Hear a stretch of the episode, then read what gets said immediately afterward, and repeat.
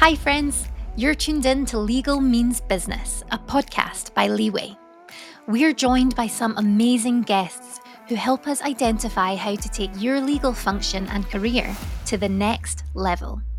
I'm your host, Steph Smith, and we're talking all things legal ops and legal tech, as well as other critical skills needed to help you thrive in the evolving in house arena.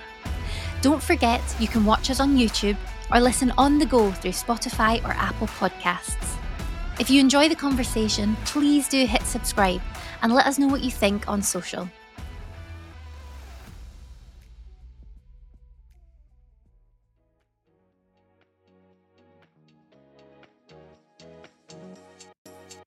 The legal operations function, I think, acts as the connector between legal and the rest of the company. Legal operation teams are building out so large these days. They have whole team staff just for legal billing, just for mm-hmm. vendor management, just for, you know, contract management support. So it's kind of like these little, you know, pockets of specialized knowledge that helps legal connect to the rest of the business.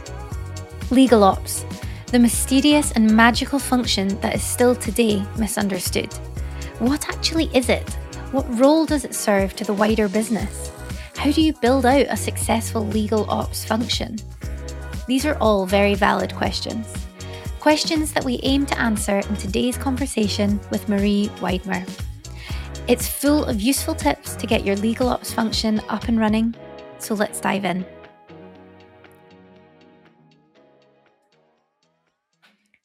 Well, hello, Marie. Welcome hey, to the podcast. I'm good, thank you. How are you? I'm doing good. I'm I'm excited to this is my first time doing a podcast, so I'm excited.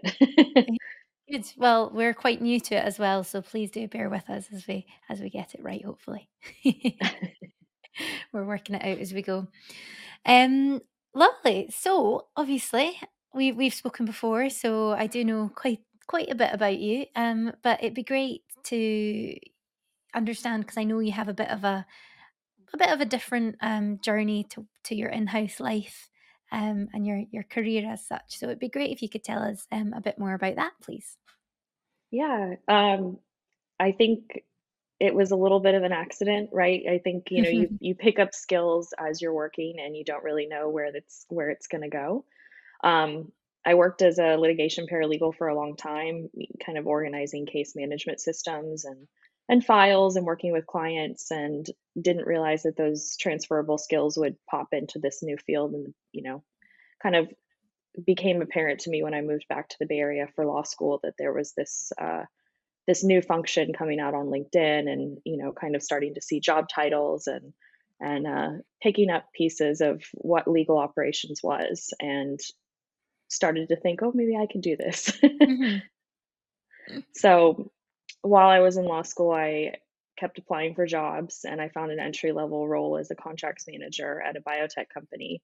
And once I got in the door and got to get my hands on contracts and contracts management systems and you know organizing repositories and building out processes, it really kind of clicked for me that this was a really fun way to do legal. Mm-hmm. Um, and really the only way I wanted to do legal legal after that. yeah, completely. I can imagine. And so where did that take you to today? So from the biotech company, um, I went to two tech companies, uh, Pinterest and LinkedIn, and did another couple of short-term contract roles. I worked as a contractor during law school for the mm-hmm. flexibility, mm-hmm. but that really allowed me to get a real big handle on all the different facets of legal operations. So, everything from spend management to immigration to contracts management to compliance. Um, and I got to try out a little bit of everything, which mm-hmm. is what led me today to Dapper Labs, where I'm the lead for contracts management and legal operations. Yeah, amazing. And obviously, like you said, you kind of noticed that this was a new kind of area coming being spoken about more and appearing more um, in job positions and the likes. Um, but it certainly feels like there's still a bit of mystery around legal operations. So, how, would you define legal operations? There is a lot of mystery. I think even today, for people in my position applying for jobs, you'll see uh, there's not up until the last year, there really hasn't even been a clear handle on the job title or the job Yeah. descriptions. People know they need this role, but they don't know how to articulate it or or how to kind of compress it into one uh, title. So hmm it's it's interesting. I think someone who needs a legal operations person needs a bunch of different things, and they want someone who's uh, agile and flexible and can kind of come in and and handle a lot of projects at the same time. So really a project manager with kind of a legal background who can do IT, who can do immigration, who can do administrative work, who can do team development work, all sorts of random fun things. Yeah. Oh, amazing. And why is it important for businesses? I think for a long time, legal has kind of been siloed from the rest of the business. Um, but anyone who's worked in house knows that as a member of a legal team, you come into contact with finance, with product, marketing, procurement, IT. Uh, in order for you to function with the rest of the company, you have to kind of know their subject matter um, and be your own expert in it as well, so that you can work, you know, quickly with them and provide hmm service to them because legal is really a service industry. And I think the recognition in house, especially that legal needs to be tech savvy and we need to have more efficient processes and we need to speak the language that the rest of the business does is is hmm has become more and more apparent. Yeah, definitely. I always feel like these sort of projects that I imagine you would work on in legal legal operations is very almost satisfying when you get to the end of it and you can see everything's kind of neat and tidy and in, in order. I mean, I'm sure it takes a while to get to that point, but I imagine it's quite a satisfying role. Yes, uh, it's it's a slow slow development, um, but the the reward at the end is is seeing more streamlined process, having people be able to figure out the answers to questions before they even have to come to you because there's already well developed guides, hmm tutorial videos, you know, a legal team website. All those little things add up and make a big difference. Yeah, definitely. And and what sort of well, what sort of person or what sort of skills and characteristics would you say um, makes a good legal ops professional? Super curious, I think. Um, I feel really strongly that you don't have to be a lawyer to be a legal operations, uh, hmm you know, proficient at legal operations. If you came from a project management background or an operations background or an administrative background, you could succeed in this role because a lot of this role hmm is about assessing needs, um, developing a solution, and then just slowly carrying it out. And it's a lot of administrative work, it's a lot of organization. So I think as long as you're curious and not afraid to kind of do something by yourself and not have kind of a team behind you because you're you're doing something brand new. That's uh hmm that's the personality that fits. So, curiosity is an essential factor for a successful legal ops function. And there are a few things you can do to develop an inquisitive approach by default. For example, you could carve out a little time every week to prioritise research and reflection. Or perhaps set a regular slot to meet with other functions across the business to learn how their departments work and hear their experiences, pain points, and ideas in relation to your legal ops topics. And of course, practice always asking why to really dig into the root problems that you can solve. Yeah, cool. And are there any kind of myths around um, legal ops that you hear and that you like like to dispel, or any that anything that you hear and you're like, oh, that's not legal ops. Ah, they're saying it again. Yeah, I I think I, I you know it's it's hard because there's still so little knowledge about le- legal ops that I don't get a lot of stereotypes put on this role yet. I think hmm one of the main assumptions about a legal operations role is that it's just um, it's strictly a legal administrative role. Like Mm, if you're in legal operations, you're only doing administrative work for legal teams, and it's so hmm much more complex than that. You know, I've had to pick up completely new software skills um, like Jira or figuring out all sorts of things so that I can work well with engineering and IT. Um, I work with HR um, on immigration issues, on onboarding employees, employee manuals. There's really no limit to the number of kind of random adventures this role can take. So it's, uh, I, I I think that's what I would say is I like to steer people away from the idea that it's just strictly an administrative role. It's more of a strategic, creative role. hmm for sure. And is there a lot, you mentioned other teams there, is there a lot of kind of cross company collaboration required? Yes, yeah. I think uh, this this role that I'm in specifically too, right? Um, the legal operations function I think acts as the connector between legal and the rest of the company. Um, and hmm as you can see these days in tech companies, if you look at job postings, um, legal operation, you know, legal operation teams are building out so large these days. They have whole team staff just for legal billing, just for hmm vendor management, um, just for you know contract management support. So it's kind of like these little, you know, pockets of specialized knowledge that helps legal connect to the rest of the business. hmm For sure. And you touched on it there um, in terms of building out uh, a legal ops um, or legal operations team. For to be successful and build out a, a, a successful legal ops function, where would you begin?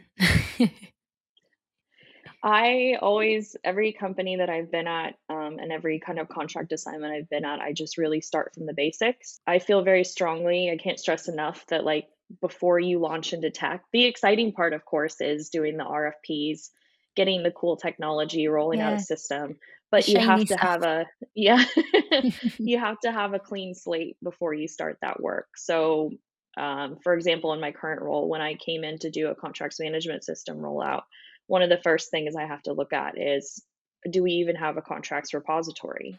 Um, so where have contracts been running previously? Was there an old system where I can simply download the data and transfer it, or am I going to have to go through, you know, DocuSign inboxes, email inboxes? It's been different at every company, Yeah. but you kind of have to have a central knowledge base, so a central repository, and uh, then you can build from there. And second part to that, of course, is really understanding your users' needs, and that requires like hit the ground running with um, setting up meetings with all the cross-functional parties. So whether it's finance, procurement, marketing, product, HR, really understanding how the people in your company have been working to date, hmm um, and what works and what doesn't. Uh, because you can't really provide a solution until you kind of have that baseline and understand what has been like the pain what are the pain points and what are the things that people would rather stick around hmm And it, how easy is that to do? it depends on your starting point hmm um, you know if, if you're starting at a startup in this particular context then it's going to take a while it's going to take you know three months hmm of just groundwork, getting all the documents together, getting a solid relationship built with your stakeholders, just kind of getting the lay of the land, understanding how things have been running. Um, because you don't want to change needs to happen, but it also needs to happen in a, in an elegant way. And hmm you really have to take your time and make sure that you're selling yourself and branding your team properly so that when the the systems do get rolled out people see it as a benefit and not um, kind of another another task to do in their day-to-day life Yeah, completely. And is it who is involved in this project and at what points do you engage the different stakeholders? So I guess I could use contracts management as a good example of this project. So in addition to building a contracts repository, which requires talking to people from all across the business, because at some point teams can get siloed and keep their own records or things like that. So there's a lot of cross-functional work with that. And then Mhm, another part of it is contracts not only affect the users on the front end who are requesting them, it also affects the finance and procurement and sourcing teams on the back end um, as well as IT. So, really getting a good sense of how those teams function and what they could benefit from in the contract management process, that's really mhm, important to me because I want a, a clean flow on the front end, but also an efficient process on the back end to make sure that finance isn't doing more work. mhm. Um, once the contract is signed, they're getting the data that they need. Ideally, building out a process that's like contract to pay, clean, clean lines all the way through. Stakeholder engagement is the secret to a thriving legal ops function. But when working with business people who have less legal experience, it can be tricky to engage them and your enthusiasm for new tools and processes. The key is to establish strong cross functional alignment. To do so, you must first identify who your key stakeholders are. which departments are they, who are the key individuals, etc. Then you should build strong relationships with these people by getting to know who they are. What motivates them? What are their goals? And what challenges do they face on a day to day basis? You can then share your own motivations, goals, and challenges, and as a result, create a network of legal champions across the business who have empathy towards your priorities as a legal team.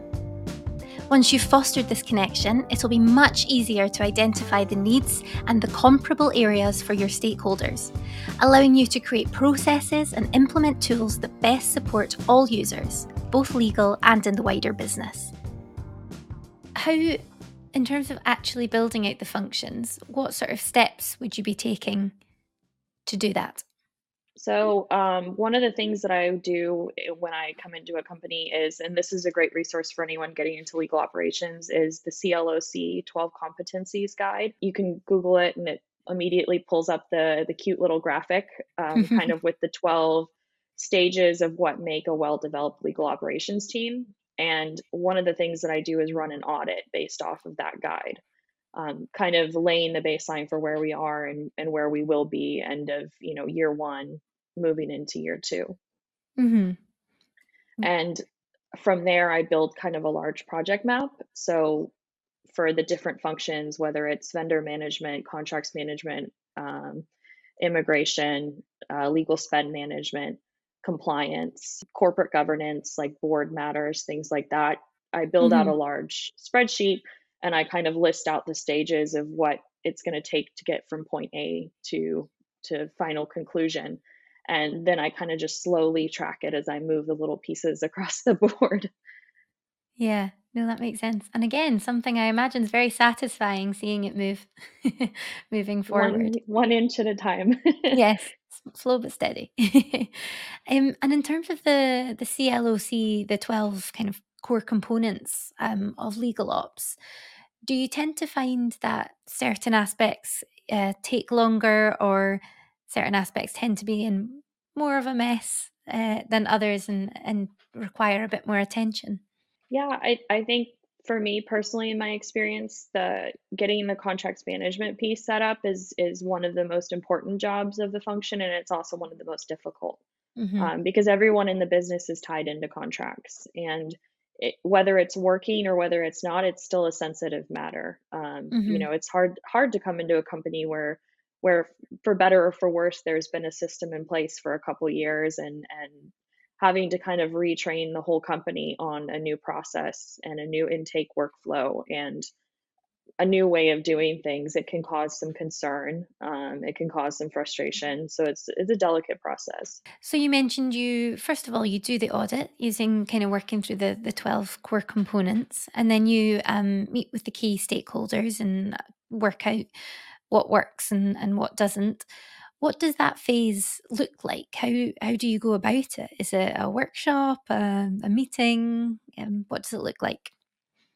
I like to start out with um, either in person or video call meetings. Um, mm-hmm. You know, thirty to forty-five minutes with one team member or two, um, all within the same function. And I just like to sit down with a pen and paper, a little old school, and just ask what's working and what isn't. Kind of mm-hmm. allow them a platform to vent if mm-hmm. they need to because that's how I get the best information. Yeah. And then from there, that helps me plan. Um, as I go through the process of implementing tools and and launching, so for example, launching a contracts management system um, that people are going to be using on the day to day, I get feedback as the tool is rolling out using beta testers. Mm-hmm. And after the tool has rolled out in that 30 to 90 day period, I usually try to send out a survey asking, mm-hmm. you know, for feedback on what's working and what isn't. Yeah, cool. And do you tend to to get quite a lot of feedback? I do. yeah, um, specifically, especially with contract management, because that's the most forward facing of the legal operations roles um, mm-hmm. or, or pieces. Mm-hmm. Um, mm-hmm. There's a lot of uh, positive and negative feedback, and and people do feel strongly about the tools that affect their day-to-day life um, so mm-hmm. i try to take it all and, and incorporate it and make it as best as possible yeah cool So we've done the audit, we've engaged the the stakeholders and kind of worked out what's what's been working and what's not. Um, what's next? Well, besides implementation, building out the tool itself, which is kind of a very singular solo activity, um, actually getting in the tool itself, um, building out workflows, setting up the repository in the in the tool, uh, those are hmm kind of confined to legal operations. But part of that process of building out the tool is building out training materials, and that's hmm recording videos, building a website, writing standard operating procedures. Those those pieces of it take several iterations, and I ask for hmm feedback from lots of people in the company, whether it's the business stakeholders who are going to be reading it, whether it's my hmm own legal team members, finance. It's it's important to rewrite those over and over again to make sure that they're perfect. Yeah, yeah, completely. Cool, that makes sense. And um, taking it just one step uh, before as well, the kind of RFP uh, phase. What does that look like, and how do you go about that? Yes, apologies on that. I missed that step. Oh, no worries. You Um, mentioned it earlier. It's just why I remember. yeah, take taking the feedback from the stakeholders, I usually make a list of the top 10 to 15 things that I really want out of a tool. Um, in this case, when I did my RFP at Dapper, I made a spreadsheet and it Mhm, had a kind of a column, almost as if you were going to buy something for yourself personally, right? Like you're going to go buy a car. What are all the features that you want in the car? And from there, I took that spreadsheet and I went from vendor to vendor. And as I worked through demos and read materials from each vendor, I kind of checked off, um, did a big like comparison chart, like who is offering the most for the money, who is offering these number of features, what are my deal breakers, what are things I could let go of Mhm, in favor of another benefit. mhm, Um, and then that's that's how I kind of narrowed it down to my top two. And then from there really going back and doing detailed demos and thinking about how is this tool going to impact people's day-to-day life for better or for mhm. worse? Yeah. and then making my decision from there. And it can come to a lot of things right? Like it could be whether the tool has the most sophisticated implementations whether it has the best ai um, whether it has the best user interface. Mhm, those those kind of big points that end up making your decision for you are really based on the company you work at and mhm, and your user. So if you're at a big bigger company with more sophisticated trained users, you might want to invest in a tool that has AI and allows you to do a lot of cool things with the data on the back end because you know your users are going to be um, a little bit more adaptable with mhm, however the user interface is on the front end.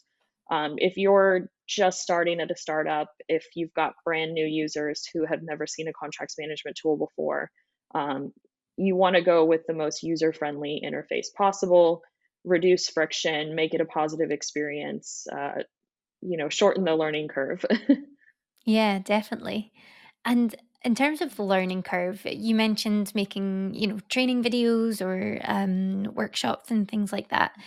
How do you kind of manage that process, and does it take more than the initial? Oh, we've um, we've rolled this out. Here's what you do. What does that process? What does that phase look like? It takes a lot longer than a lot of the other phases because hmm I I want it to be a gradual, happy transition. In hmm in my mind, if the transition isn't going well, it's it's solely the fault of the legal operations person because you're only as good as your training materials. So if you start to roll out a tool and your users are frustrated, experiencing friction, then you're going to have to go back and rework your materials and make sure that you're servicing them properly. hmm Um, it could mean that, you know, your videos or your materials just weren't written in the right perspective and weren't clear enough to them as the user. So hmm it takes a lot of a lot of iterations before I can publish and, and launch training materials to make sure that they're exactly right. And then from there it's it's not a simple I'm going to train you and the next day you're going to be in the tool process. Uh, I hmm like to give give at least a month or yeah. I like to give at least a month or 2 between the old system and the new system just to work out the kinks, have all the right conversations, allow people to gradually flow into the new process, um, before kind of, quote, unquote, "closing down the old one." So, there is some upfront work required when setting up a legal ops function. But the ROI for both the legal department and the business is well worthwhile. To set up a legal ops function from scratch, there are six key steps. 1. Conduct an audit to explore how things are currently done, for example, using the CLOC 12 core competencies. 2. Meet with your key stakeholders, for instance, in finance, procurement, and sales, to understand their needs as well as what currently works well and what doesn't. 3. Organise and plan Identify how you can deliver better results with regards to your contracts repository, e signature platform, outside counsel database, etc. What's it going to take to get from A to B? 4. Build the foundation. This is a manual piece of work for the legal professional that involves getting your ducks in a row. For example, cleansing your data and information, storing it in the right place, and drafting up whatever processes you are able to at this stage. 5. RFP for tech. When you understand the problems that you're trying to solve, get more information on your potential tech solutions. Also, think about the 10 to 15 things you're looking for in a tool. Which are essential and which would you be willing to compromise on, if any? 6. Implement the tech. Doing this well is absolutely critical if you're to reap the benefits. Provide videos and guides and training, and ensure that it's designed with the business users in mind. I imagine there's quite a variety of people using uh, these tools across the business, and I'm I imagine again, correct me if I'm wrong. At the in the earlier phases, you're maybe only checking or speaking with a number of people, and then at the end, lots of people are using it. How can you create buy-in and get people engaged with this new tool to keep to make sure they keep using it sustainably?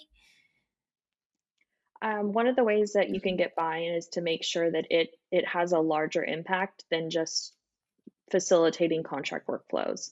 Mm-hmm. So a contracts management tool that can integrate with um, a procurement tool or can can integrate with the AP tool that creates dis- sustainability because it's ensuring that um, when users get a contract, they're also going to get their invoices paid, um, mm-hmm. creating kind of a one-stop shop just like if you implement a tool for legal spend management the the tool should also do the intake for you. It should do the data for you. It should be running numbers showing how much legal is spending on an annual basis per matter type or per, per vendor type. Um, the tools these days allow the vendors actually to start dropping their invoices in directly so picking tools that take the whole process and kind of automate it are the ways to create sustainability because if you bring in a tool that still requires some manual kind of work on the front end or the back end it's harder to sell because mm-hmm. you're you're you're bringing a solution to a piece of the puzzle but not the whole puzzle mm-hmm. so that's the important part is to make sure that you're you're servicing the whole function and that you're also connecting to the other functions in the company um, so, for example, if I implement a legal spend management tool, I'm going to make sure it integrates with our AP function. So that way, like once I've approved a legal invoice that came in from a law firm in this tool, it's automatically going to spit itself into the AP mm-hmm. tool. So that AP doesn't have to do any work to get it, and I don't have to do any work to send it. Yeah. Um, and that's how you ensure you kind of ensure the permanence of that tool at that point because it it it does the work for itself. yeah, completely. And I imagine this all all of these processes and things any uh, processes or systems that legal ops um, implement really help a company scale or be scale scale ready.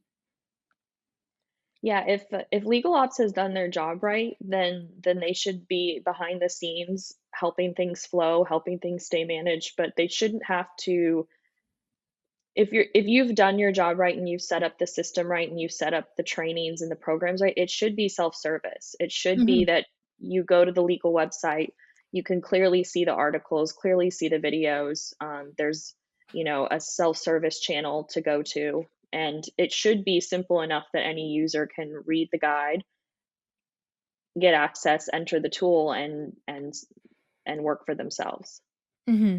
Yeah. And that that reduces friction. It it helps the company scale. It saves a lot of money and time and and keeps things moving. yeah, and keeps people happy. Uh, yeah. yeah, generally nicer experience. Yeah, better experience, and then on the back end from a you know, kind of a risk management and a safety perspective too, when you have these tools in place, you have the data. Mhm. Like, for example, before you have a contracts management tool, do you really know all the vendors in the company that you're working with? Um, do you know how much you've spent per year in contracts? Do we know how much we've saved?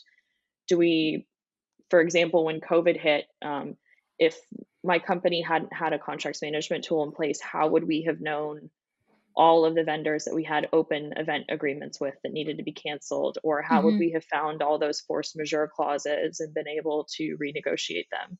Mhm. So, um, getting those getting those tools and getting a handle on that data at the very early stages of the company ensures that when the company is large um, and there is a problem, that it's not Mhm. too late at that point. Yeah, definitely.